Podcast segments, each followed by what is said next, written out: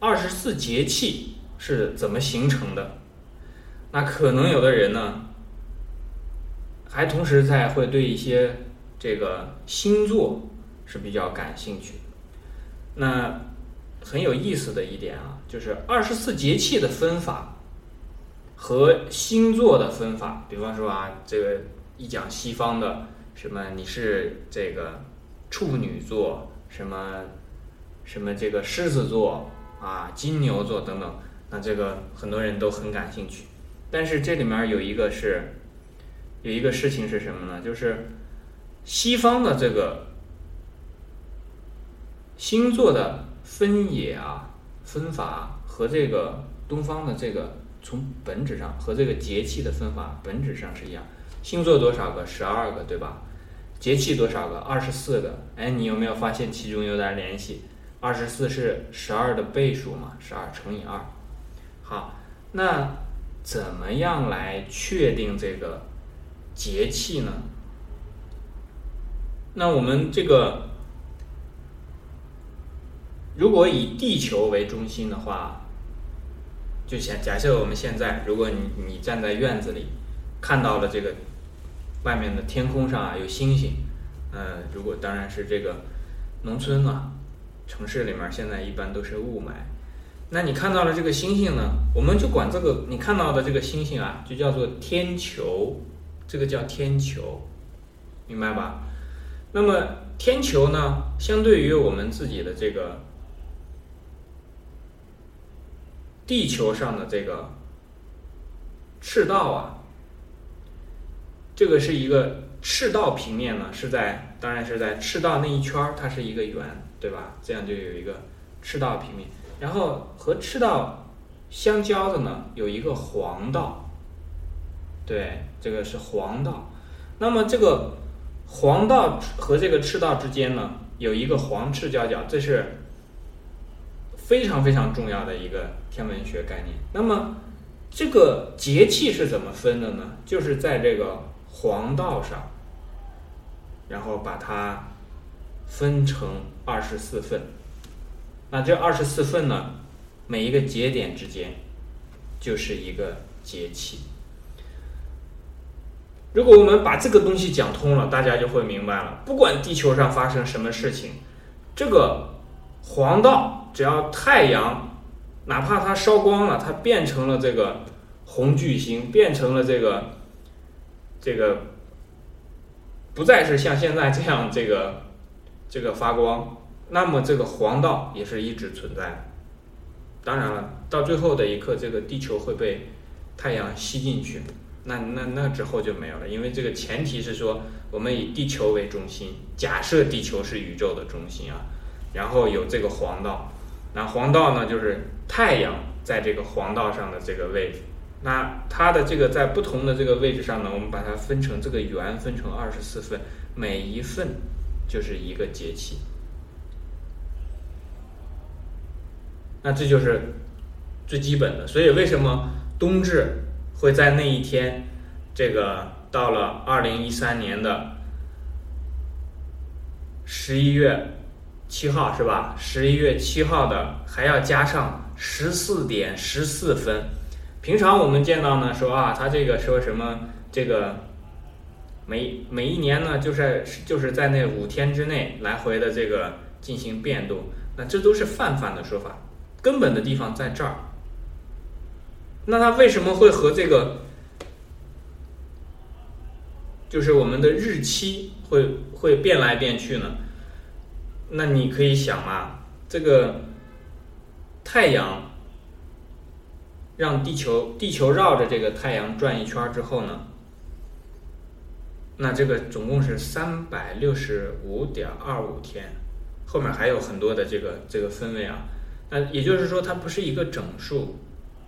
也就是说，在这个黄道上转一圈儿，这个这个总共的时间呢是三百六十五点二五，然后后面还有很多位，它不是一个整数。所以这样的话呢，就会出现你这个日子啊，一整天一整天过去之后，你比方说正好到了三百六十五天的时候，它是个整日子。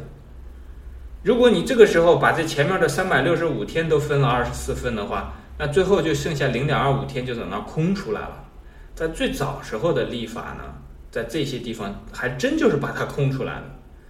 尤其是西方现在的这个格里历啊，它在原先的时候就是这样来，过了四年，然后补一个闰年，闰一天，就是闰一月，然后去加一天，这样一直来补。但这样补呢，过了很长时间之后还会有误差，还会有误差。所以我们只要记住呢，这个节气的这个这个原始的定义啊，是来自于这个黄道上的这个位置，整个这一圈的这个划分，那你就会清楚了。不管你的历法是什么样子，今天是这个日子，明天是那个日子，今天是这一年，明天是那年，但是这一圈儿。转完了一圈之后，一定又回到头上；转完了一圈之后，一定又回到头上。所以这个二十四节气，为什么我们会看到说中国的这个农历啊，每到了这个节气的时候，哎，天气真的就一变，因为它这个非常准确。这个准确的，真的就是说，刚才我们这个天天同学讲的，它真的就描描述反映了地球和太阳的关系。而我们现在的，比方说我们每天用的这个公元纪年历啊，它不是特别能准确的表示这个太阳和地球之间的这个关系。那我们再引申一步来想啊，那我们就会明白，其实影响节气最大最大的原因是什么呢？其实就是太阳，其实就是地球自身的这个转动。就这两者，而最最重要的是什么？就是太阳。因为在这个转动的过程当中呢，不仅仅是说太阳在黄道上的位置发生了变化，同时，如果我们在地球上来看呢，实际上看到的是什么？看到的是太阳直射角度的变化。当然，我们并不能。因为这个就简单的下定义说，好，就是因为这个直射的角度变化了，然后这个啊，所以太阳和地球的这个关系就就就全都是因为这个就变化了啊，变化的我们就看到说就是这个冷热，其实还不止如此，还不止如此。比方说，举个例子啊，比方说太阳的这个自身呢，它有自己的这个太阳黑子以及太阳风的这样的一些周期性的变化。那这些东西不是我们能够从这个黄道上、从这个节气上能看到，但这些东西对地球的影响是必然的，是必然的。好，刚才讲的呢，就是节气的来历。那同时讲的呢？也是这个星座的来历，大家可以去看一下星座。西方的星座啊，是是不是这个分法？那如果你看完了之后，你再去做一件事情，就是看一下东方的这个节气，它来的在中国的历史上是什么时候？你再去看一件事情，看看西方的星座它的来历是在什么时间？好看完了之后，你肯定要对比一下嘛。我们经常会比一下哪个更早，哪个是地球上第一个。但我要让大家去比较的不是这个，而是让大家去再查一个东西，看一下这个时间点上东方文化和西方文化是否有任何的交流。